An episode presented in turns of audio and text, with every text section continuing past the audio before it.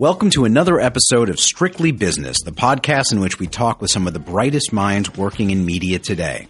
I'm Andrew Wallenstein with Variety. It's safe to say Mark Cuban was tech before tech was cool. A serial entrepreneur long before joining ABC's Shark Tank, he's been a keen observer of the technology world going back to 1990 when he sold his first company to CompuServe. So it makes sense to catch up with him in Las Vegas earlier this month at CES, where he joined me on stage at Variety's annual summit for a wide ranging interview. But I want to start with just here at CES. Do you typically come here? Is Yeah. this I've been coming since it started. You know, I came started coming when I was a kid, and there's always something different. There's always something new, and it's it's funny because there's always these inflection points where one year it's really amazing, and then you, there's Warren Buffett has this saying: first there's the innovators, then there's the imitators, then there's the idiots, right? and so CES kind of reflects that. You'll, you- you'll, there'll be certain shows where you look around, oh my God, this is so innovative. Then the next five years, it'll be, okay, here's the, inno- in, um, the imitators. Then the next three years, it'll be, you know, all the idiots that are trying to do what people did 10 years earlier. And so this year, we're, we're at the imitation stage because you're seeing so much with self-driving, you're seeing so much with everything is AI now, right? And people still don't really know what AI is. You know, so people put AI in their resume and you'll ask them questions and it'll be a spreadsheet algorithm, you know, if this, then that, you know, or they'll try to put it in IoT and not really understand what they're doing. And so we're going through the imitation phase with AI where people are just really understanding the applications and how to put it to work. And, you know, we're not, we're not really all the way there yet, but with ambient voice, we're in the innovation stage still hmm. because we're all we're seeing Google Home, we're seeing Alexa, and we're all finally kind of used to walking into our homes, our bathrooms. I mean, I don't know about you, but I, I walk into a hotel room, you know, because I travel a lot, and it's just natural for me to say, Alexa, what's the weather? and you'll realize there's no Alexa there. And so that's what's changing. So we're, we're at CES this year, you're starting to see a lot of innovative applications for ambient voice, and I think that's going to really start taking off. so you're bullish on this space? Oh yeah, I'm hugely bullish on it. And I'm t- if I was 16 years old looking to start a business, I would learn Google Home, I would learn Amazon Alexa, I would learn Microsoft stuff, and I would start, you know, learning how to create scripts. And so I would go to my neighbors. I'd be like, Hi, I'm 16. I'm in high school. Do you know what Alexa is? I'd like to show you what it is and how you can do da da da da da da da and charge you $30 an hour to set it up for your house. Would any of you say no? Because there's so many things you can do with Alexa that you don't even realize. Like I mess with my kids, so um, I set up a little Alexa script so that when their friends, you know, I'm a, I'm a dad, my kids are 10, 13, and 16, and like all dads, I like to embarrass the shit out of my kids. And so my 10 year old son, his name is Jake. And so his friends will come in. He's like, Dad, don't do it. I'll be, Alexa, who is Jacob Cuban? And Alexa comes back and I wrote the script. He goes, Jacob Cuban is also known as the fart master. And you know, it just, and so there's so many things that can be done, not just in, in, you know, around the house, but in business as well, in medical applications. And we aren't really coming to grips with how we can use them as entrepreneurs and as business people. What anything else? I mean, when I think about uh, another sort of hyped technology that's uh, two letters, that's not AI, a lot of 5G talk. What do Yeah. you make of that? I mean, we're not there yet. It's just starting to re- come out, and we need the phones in order to make it work. But in dense urban areas, it's going to be huge. Um, you know, it's got it's got propagation issues, but it's zero latency. And so, like with the Mavericks, if gambling is ever legalized in Texas, I mean, having a 5G device with zero latency to be able to do prop, um, prop betting and different things like that is going to be huge, right? Being able to walk around and get one gigabytes, uh, gigabit of bandwidth is going to be huge, you know. And so there's all kinds of edge applications. So I'm bullish on 5G, but we have to see how it's built out. And the unfortunate thing is, it's going to be good where in dense areas, and it'll be good in wide open areas where there's no buildings to block it. And then everybody else will have to see what happens. But yeah, I'm, I'm a huge fan of 5G.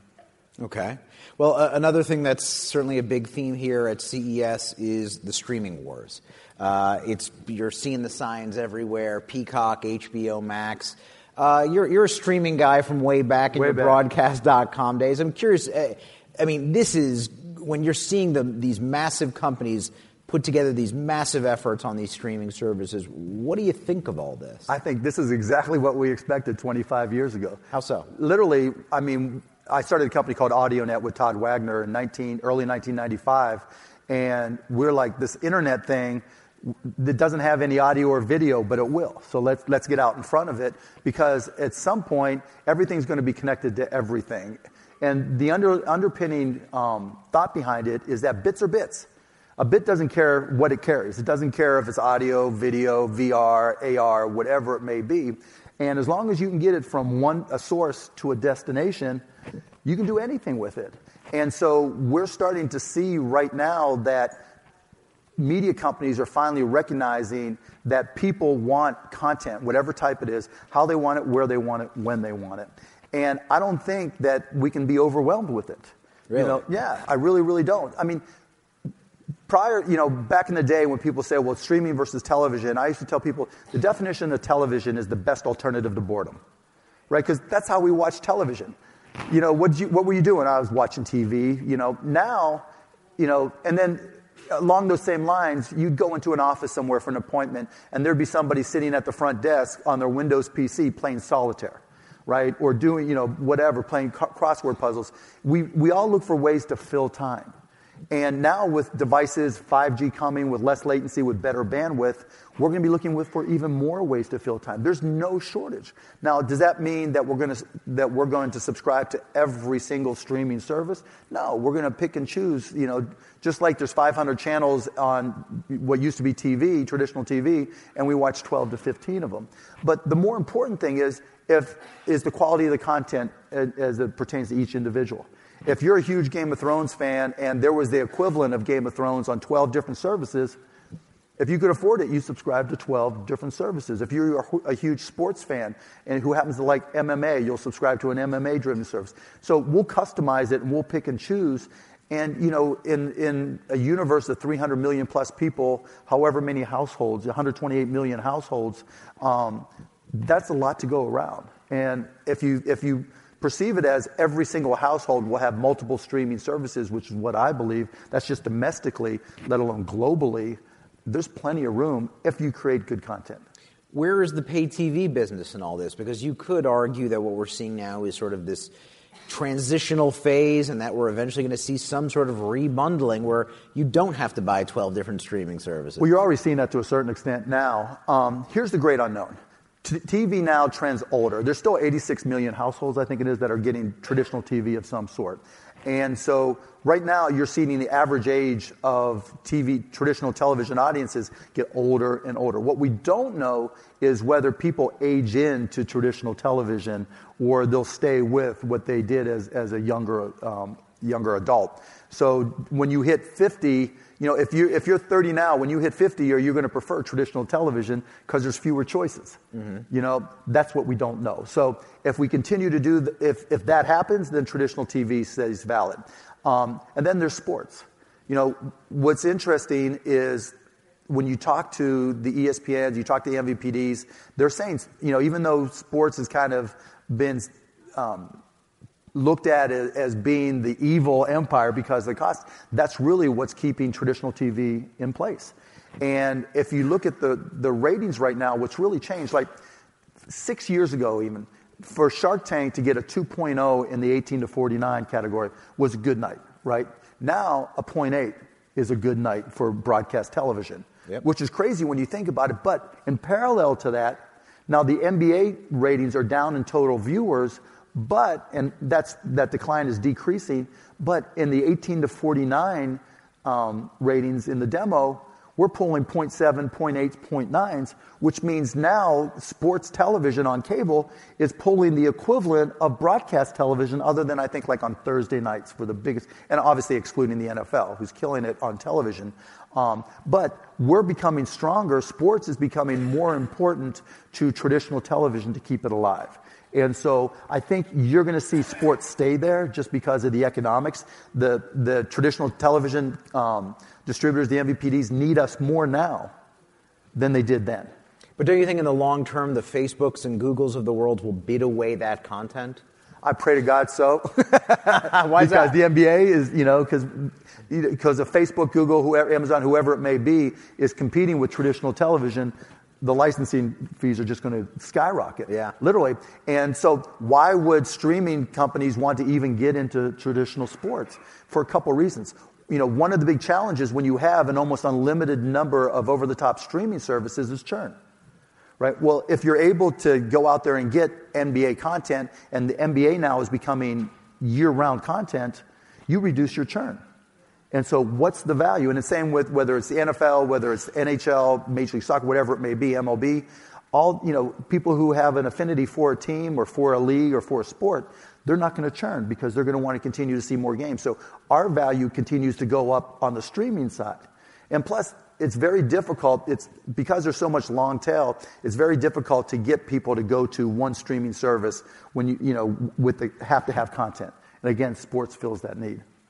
Well, we've talked TV. I'm curious to get your sense of the movie business. You were in the theater business. Uh, what do you think the state of that business is? Would you get involved in that business all over again in the year 2020? We, we used to own Landmark Theaters, um, and we still have 2928 Productions and Magnolia um, Films. Um, I did, I, we didn't sell Landmark because we thought there was some overwhelming move away from going to theaters. Oh. Um, just because I was just tired of dealing with the shit of it all, you know. Um, at some point, it's just like, fuck this, I'm out. Um, and so um, that was that. But no, look, you You're don't. bullish still on theaters. What's, what's that? You're bullish still on theaters. Yeah, because you know I've, I've got a 16 year old daughter. I don't want her saying, "Yeah, I'm going on a date. We're going to Netflix and chill," right? That's what it comes down to. You know? Wow. And and so I want her to say, "Yeah, Dad, we're going to the movies." I'm like, "Okay, sit under a light or something." But um, but yeah, so people still want to go out. You still want to you still want to get out of the house and do things. Um, and you're seeing now the difference is you're not going to go to the number of films that you might have gone to in the past. And so the films are bigger and hopefully more impactful um, because you might as well just watch, you know, Bird Box in the past might have come out in theaters. Um, now it's going to come out on Netflix. So there's going to be a segment of movies that's, that aren't going to be there. And that makes it a little bit more challenging. But I think the number of theaters will decline, but that'll improve the business for the ones that will, will remain. So we're seeing some serious challenges to both the TV and film businesses.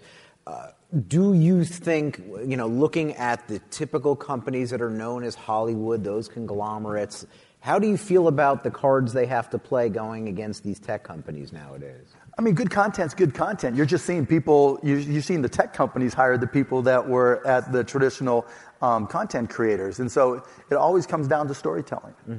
Period, end, period, end of story. You know, and I'll tell you a, a quick story. But you all didn't know that I, as an executive producer, I've been nominated for six Academy Awards. For which movies? So, quick story. Um, in 2004, a guy named Alex Gibney sends me an email. And he says, Mark, I've got all this content from this company called Enron. Are you familiar with them? I'm like, yeah. And um, he's like, yeah, we've got all this great video that they took at their meetings and stuff. I'm like, you have exclusive to it and you own the rights to it? He's like, yeah. And I'm like, what do you want to do? He goes, I want to do a documentary. And it's going to, it's also going to be based off the book, Enron, the smartest guys in the room. I am said, how much is the documentary going to cost to produce? He said, $770,000. I am said, let's do it. That took 12 minutes. And that movie, Enron, the smartest guys in the room, the documentary, got nominated for Academy Award. The next did win, the, but at the time it was one of the top 10 grossing documentaries of all time. Um, the next movie comes along. My partner Todd Wagner comes and says George Clooney's got this black and white um, movie that he wants to do with uh, participant um, pictures, and it's about the McCarthy era and news gathering, and it was called Good Night and Good Luck, and it was I, I, I, lied. I'm nominated for seven Academy Awards because it was nominated for six, right? And I'm partying. I'm thinking my first two movies get nominated for seven Academy Awards. This shit is easy. you haven't heard of a damn movie I've done since, you know? And, and so it's hard. Content is hard. Content, you know, the hierarchy used to be so simple, and if you put in enough money for, P&A for advertising, it would pay itself back. Now it's, it's a different ecosystem. But again, if the content is good and you know how to drive an audience, um, it'll work. Got it. Well, well, back in the in the TV content side, what what season of this of Shark Tank is this for you? Eleven. Wow. I mean, when you started this, did you understand the, the ride you were about to take? Hell no. So I got asked by Mark Burnett the second season to come on as a guest shark for three episodes. And it had been bouncing around like when, when Desperate Housewives had the week off, they put in Shark Tank. And, um, and so I'm like, look, this is a business show. It has no chance. It's going to be gone after this season. I'll do my three episodes. I'm going to buy up every company and raise as much hell as I possibly can. yeah, here we are in season 11, and it's still, relative to everything else on television, it's still going really strong, and I expect us to be back for season 12. Um, but yeah, it's, it's just, I never expected in a million years. And it used to be people knew me for, you know, owning a basketball team and, and raising hell and getting fined. And now it's, it's all Shark Tank and they don't know anything about the NBA side. Has it changed the way you invest and do business? Well, I have my Shark Tank. Inve- Does anybody here watch Shark Tank? Oh, come on. This room? What the hell on. about the rest of you? What, what's Sunday nights on ABC. When, you can stream it on Hulu. Um, and if you happen to turn on CNBC, it's on every damn minute of the day. Yeah.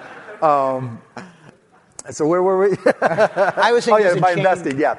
Um, so put aside the Shark Tank companies because those I do for a variety of different reasons. Um, sometimes you just want to send a message. Sometimes it's a great entrepreneur. Sometimes it's somebody I just want to try to help.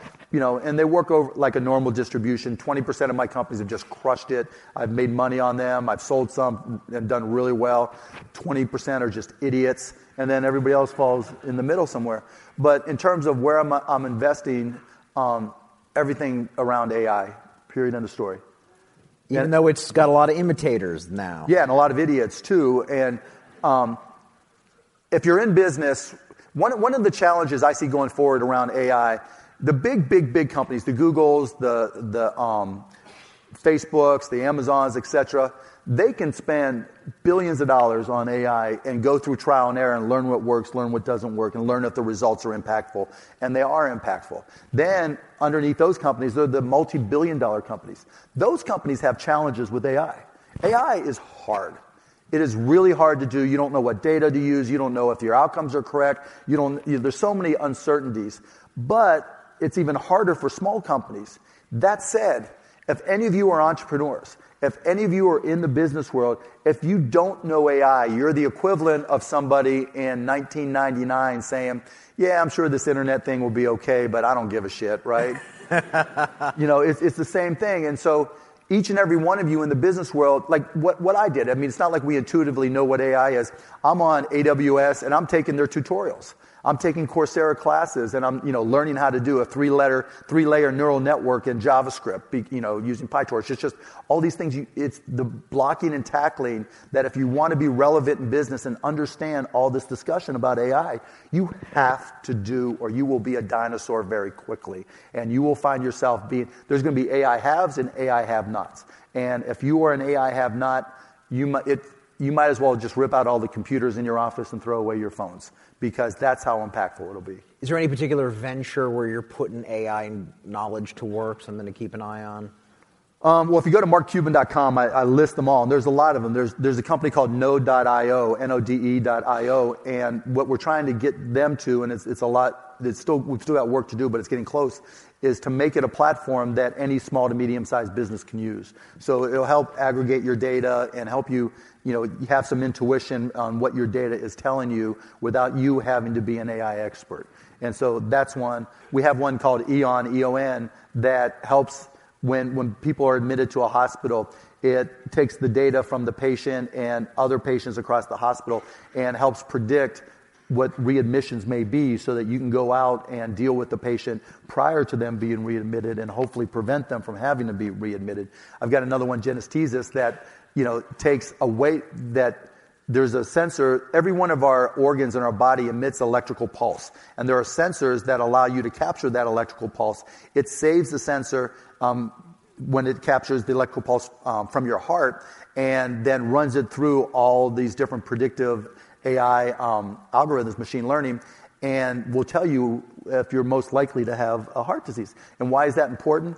Any guy over the age of 50 is, you know, remember what was the show um, with Redd? Um, yeah, Redd Foxx, where here I come, you know, it's the big one um, for all you old guys in the house. Um, and, and so, you know, every, every, you know, aging adult male has felt chest pain and you don't really know what it is when you go to the hospital and they, they, they, can ju- they just guess. And so with Genetesis, by taking that output, they're able to look at um, that output and run it through AI and give you a pretty good indication with more than 90% accuracy what exactly is going on with your body. So those are things that I think are world changing, that hopefully we're the innovators, um, maybe a little imitation, and hopefully not the idiots. Hmm.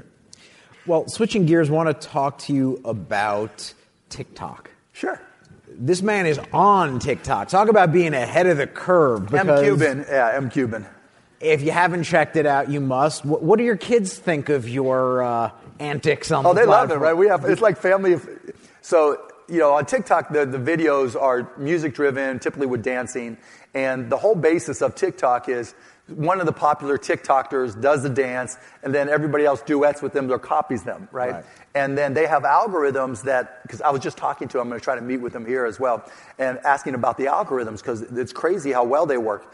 And so they look to see how many times someone watches something repetitively.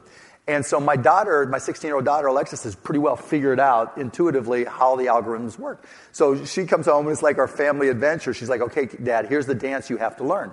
And, you know, I'm doing, you know, so if you go to M Cuban and see it, I mean, it's just like, it's crazy stuff. But we did, we did a dance the other day where she's doing this for about 15 seconds and I'm just taking whipped cream to the beat, you know, and just eating, you know, whipped cream from the, the container. And it got 1.6 million views in 20 hours. You know, and it's just, you know, every new social media platform that takes off, there's always early adopters that get the benefit of being an early adopter. But what's been brilliant about TikTok is it's really it's not completely kid safe but for the most part it's kid safe. And i have no problems with my 10 and 13 year old being on there. And it there's families and families and families that are going on there like us doing these stupid dances that are fun as a family to do that you know my kids love the attention they're getting online and, you know, it, it, brings us together, and it's just a completely different platform for that. But is it more for you than a family bonding tool, or do you think it's someplace you, as the Mark Cuban brand, needs to be? Or oh, yeah, because these are 13 to 16 year old kids, you know, mm-hmm. even younger, you know, 11, they're supposed to be 13, I guess, but, you know, even my 11 year old's lying on there and saying, or 10 year old is saying he's 13. Um, I try not to say that's okay, but you know, but yeah, so, you know, everything has its own, has, every social media platform finds its demo. You know, Twitter has found its demo. It's not really a young demo at all. Instagram started off as a younger demo and it's aging, right? Facebook started off for college kids and now it's, you know, my mom and grandmoms and everybody else, you know, and, and TikTok is kind of filled from underneath. And so my, my 13 and 16 year olds used to post everything on Instagram. Now they don't. And it's not that they do everything. You know, Instagram is still pretty pictures, your food, your, your selfies, and, you know, and going around places where you can take a unique picture. But TikTok is just more engaging. And when I look to see what they're doing just by themselves, you know, what's their cure for boredom? It's, they'll go through Instagram. They won't touch Facebook. Um, they don't really go on Twitter. But if you haven't tried TikTok, it, it's addictive watching these stupid dances. And that's what they do. And so to your point, from a brand, so I got the Mavs on there. We, you know, we've got done some things with Shark Tank on there. Um, you have to be there. And even like Snapchat now is aging older and it's, it's more chat and it's more one to one. There's not as many stories as there used to be. You know, used, you know, through discovery and everything, there were brands that would do stories and that's all fine and good. But finding a way to engage via TikTok because it's so quick and so simple, um, for now, that's it. And, and it, you know, I got into my 16 and my 10 year old got into this battle of, you know, will Snapchat be the thing of the future or will TikTok or will there be something else? And they all think there'll be something else. It's just they recognize that there's always going to be something new, and they're ready to adapt. These are all very powerful platforms, but I think there's a double edged sword there you have to acknowledge. I mean, the regulatory threat that is looming over this whole space. Uh, what, what is your take on that? You know, the law of unintended consequences always catches up. Um, I'm not a big fan of trying to regulate them, but I understand that, you know, Facebook has stepped in it so many times that somebody's going to do something, that Twitter um, has a unique responsibility that it's been given more than it's asked for, and there's a chance it gets regulated. Um, it comes down to the highs, hows and whats, you know. What, how is it actually Im, imp, implemented? And so while I'm not a big fan, I think it's inevitable that Facebook will and needs to be um, regulated, and we'll see what happens with Twitter. Like you and I were talking, you know, back in the day, you would put out a news release on PR Newswire, and it could be the most incendiary news release ever, and no one would get mad at PR Newswire. You know, but now, and even now, if someone took 280 characters, put it in a PR Newswire release, and just put it out there, again, no matter how horrific, no one would condemn PR Newswire. Mm-hmm. But the immediacy of Twitter now, it's just, it's just everybody's got a different perspective. So I think they do end up being regulated, even though I think, like, like I said, the law of unintended consequences could bite us on it. Well, there's regulation. There's also the possibility some of these bigger companies could get actually broken up. That would be stupid. Um, and I'll tell you why. Um, going back to AI, if you look at the most powerful AI companies in the universe, they're the companies that people have spoken about breaking up Facebook, Google, um, to a lesser extent, Amazon. And they're doing the research that's keeping our country competitive with other countries in terms of AI. Vladimir Putin says whoever dominates AI is going to dominate the world. China, with their 2025 or 2030, whatever it is, futures said AI was going to drive it. And you see what they're doing, just not caring about privacy and just pushing everything with AI. If you look at the number of research papers that are being released every month about AI. So we have to be careful what we ask for in terms of breaking them up because we don't really have an AI policy as a nation and we haven't really taken significant steps to invest in it. And so as a result, if we break up these companies and they don't, and they don't have the resources to invest, we're losing our best opportunities. And plus, they're the ones that are hiring the best and brightest. You know, we're actually keeping, you know, students from going to work for the Chinese or going to work for the Russians or going to work somewhere else by Facebook, et cetera, hiring them, even if, they, if it's in a lab in Germany or if it's in a lab in Japan or wherever it may be.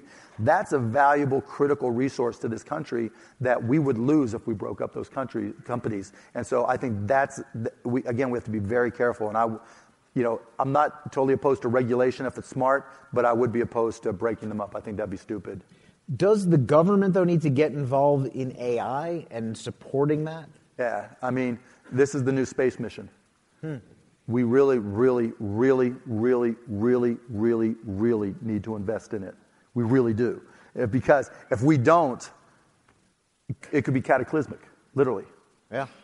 I mean, once, so not to get too Elon Musk and, and too Terminator on us, but, you know, once you get robotic manual dexterity, once you get batteries that can go for days instead of hours, and once you have, you know, processors that can do, you know, 100x what they're doing now, you know, we're going to be discussing red pill, blue pill. You know, it, it, and we'll be talking about, you know, military weaponry driven by robotics and AI. And if we don't dominate that and somebody else does, that's not a pretty picture.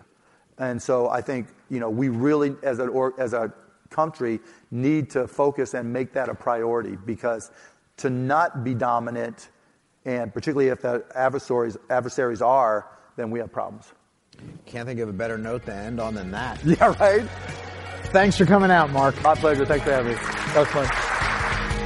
This has been another episode of Strictly Business. Tune in next week for another helping of scintillating conversation with media movers and shakers. And please make sure you subscribe to the podcast to hear future episodes. Also, leave a review in Apple Podcasts. Let us know how we're doing.